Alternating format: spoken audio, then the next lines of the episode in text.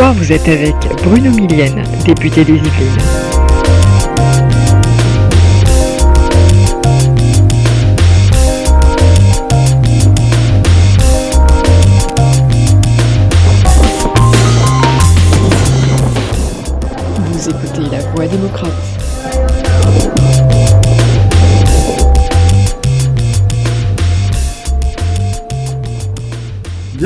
Les amis, aujourd'hui, pour ce nouveau podcast, j'ai l'honneur de recevoir Bertrand Picard de la Fondation Solar Impulse. Vous savez, Bertrand Picard, c'est ce garçon un peu fou qui a fait le tour du monde sur un avion solaire, qui s'appelait d'ailleurs Solar, Solar Impulse, et qui a vécu une, une aventure merveilleuse. Et depuis, il a monté sa fondation.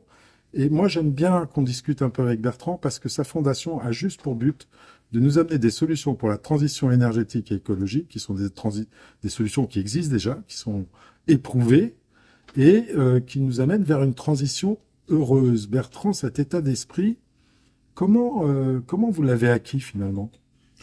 Je l'ai acquis par mon expérience de médecin psychiatre avant d'être explorateur, où j'ai reçu en consultation des centaines de personnes qui étaient déprimées par la peur du changement, qui étaient déprimés parce qu'ils avaient des crises dans leur vie et qu'ils voulaient rester comme avant et qu'ils avaient peur d'évoluer.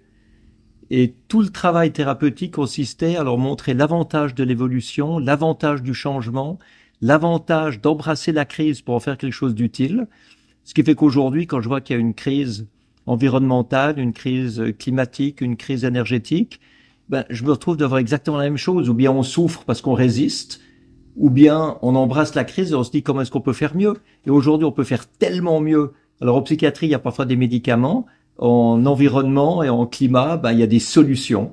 Des solutions qui sont économiquement rentables, qui protègent l'environnement, qui créent des emplois, qui augmentent le pouvoir d'achat. Et c'est ça que j'ai envie de promouvoir.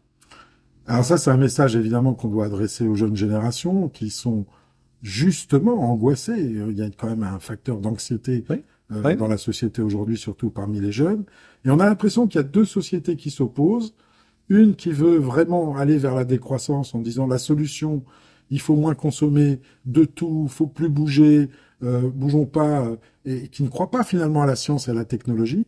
Et une autre de l'autre côté, une autre vision de la société, plus libérale évidemment, qui dit, bah, écoutez, euh, économie et transition, c'est pas incompatible. On peut continuer éventuellement à faire de la croissance, peut-être moins forte qu'avant, mais en tout cas, on peut continuer à le faire tout en emmenant tout le monde avec nous vers un avenir finalement plus radieux. Comment, euh, comment vous voyez ces deux oppositions? Comment on peut réussir à réconcilier ces, ces deux visions de la société? Je crois qu'il faut d'abord résoudre le malentendu qu'il y a quand on parle de décroissance parce qu'on ne dit pas ce qui doit décroître. C'est pas faux. Il faut commencer par dire que la décroissance, elle est indispensable quand on parle de pollution, quand on parle d'inefficience, quand on parle de gaspillage. Ça, on doit le décroître, bien sûr. Maintenant, pourquoi vouloir décroître l'économie? On va pas décroître l'économie sans que ça ait des influences catastrophiques sur l'éducation, sur la santé, sur la sécurité sociale, sur les allocations familiales, etc. Donc, c'est pas l'économie qui doit décroître c'est la pollution et le gaspillage. Et ce qu'il faut maintenant montrer, c'est qu'on peut avoir un développement économique harmonieux, création d'emplois, pouvoir d'achat harmonieux et, et meilleur, en remplaçant ce qui pollue parce qu'il protège l'environnement.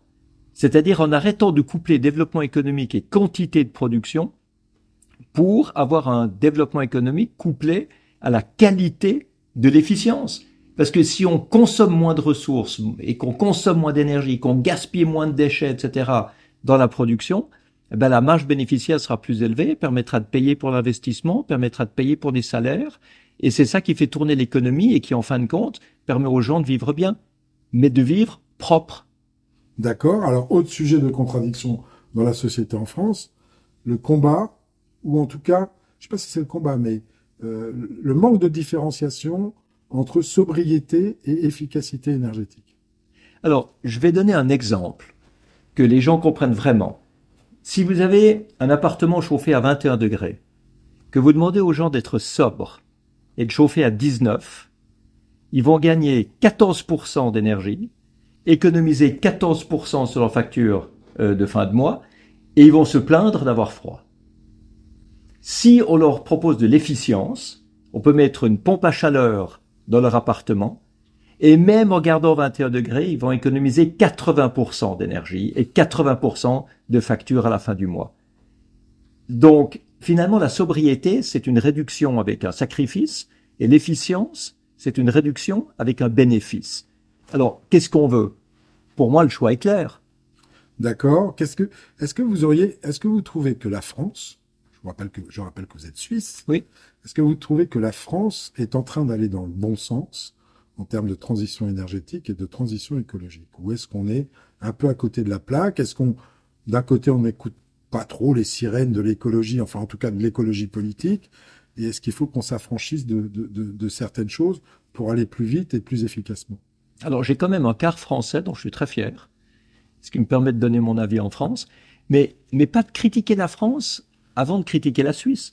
Vous savez qu'on a le 18 juin de cette année un référendum populaire contre la loi sur le climat qui est lancé par l'extrême droite, ce, ce, référendum. La population doit voter. Les arguments qu'on entend, c'est qu'il n'y a pas de changement climatique, que c'est une histoire inventée de toutes pièces par des milliardaires américains qui ont des avantages économiques à retirer de ça. Donc on est dans des fake news, on est dans des aberrations.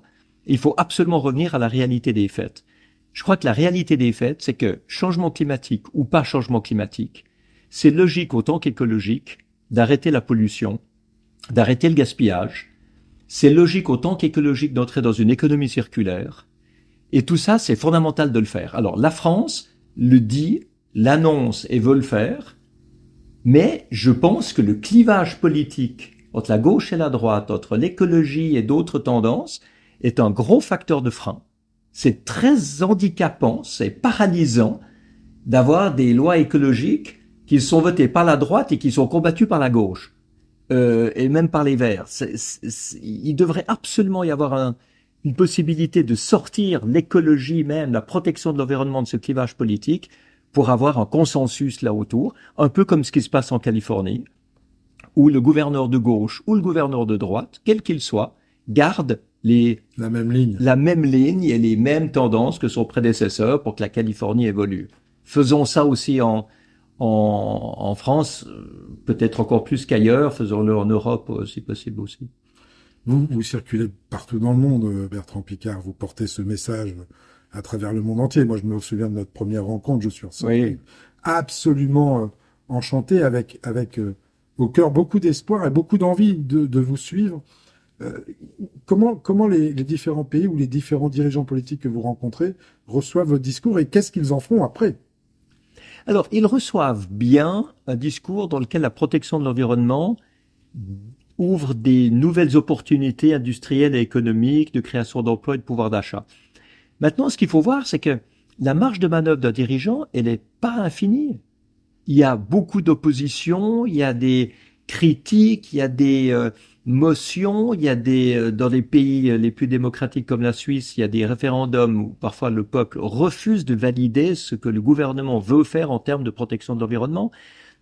Donc il faut vraiment, à mon avis, travailler l'opinion publique et dire aux gens que s'ils veulent que les choses évoluent, il faut voter pour des gens raisonnables, quel que soit leur parti, des gens qui sont capables d'avoir un consensus, des gens qui sont capables de, discuter ensemble pour trouver des solutions communes. Ok, et dernière question, après je vous libère. Qu'est-ce que euh, le député que je suis, finalement, un, citoyen parmi les citoyens, euh, peut faire pour vous aider, peut faire pour essayer de faire comprendre aux gens, dans ce moment qui est un peu difficile on voit que la société est fracturée, comment moi je peux concrètement vous aider? Alors, vous pouvez m'aider et aider la Fondation Solar Impulse en montrant, en prouvant à tous vos collègues députés quel que soit leur parti, qu'il y a énormément de solutions. Nous, on a labellisé 1500 solutions dans le monde, dont 450 françaises, qui créent de l'emploi, qui développent l'économie tout en protégeant l'environnement. Il faut absolument que ce message-là passe. Et il faut que, au niveau des activistes verts, les gens se mettent à crier solution, solution plutôt que problème, problème. Parce que ça, ça va déjà résoudre une grande partie des, de l'éco-anxiété et éco-dépression des jeunes ça va résoudre une grande partie du blocage politique et, institutionnel et réglementaire. Et ça, c'est fondamental. Maintenant, moi, j'ai envie de retourner la question, comment est-ce que nous, avec notre fondation qui est à but non lucratif, Est-ce qu'on peut aider un député Comment est-ce qu'on peut aider un pays Comment est-ce qu'on peut faire évoluer cette cause le plus vite possible? Eh bien, écoutez, vous savez quoi? On va prendre rendez-vous pendant plus tard. On préviendra tout le monde.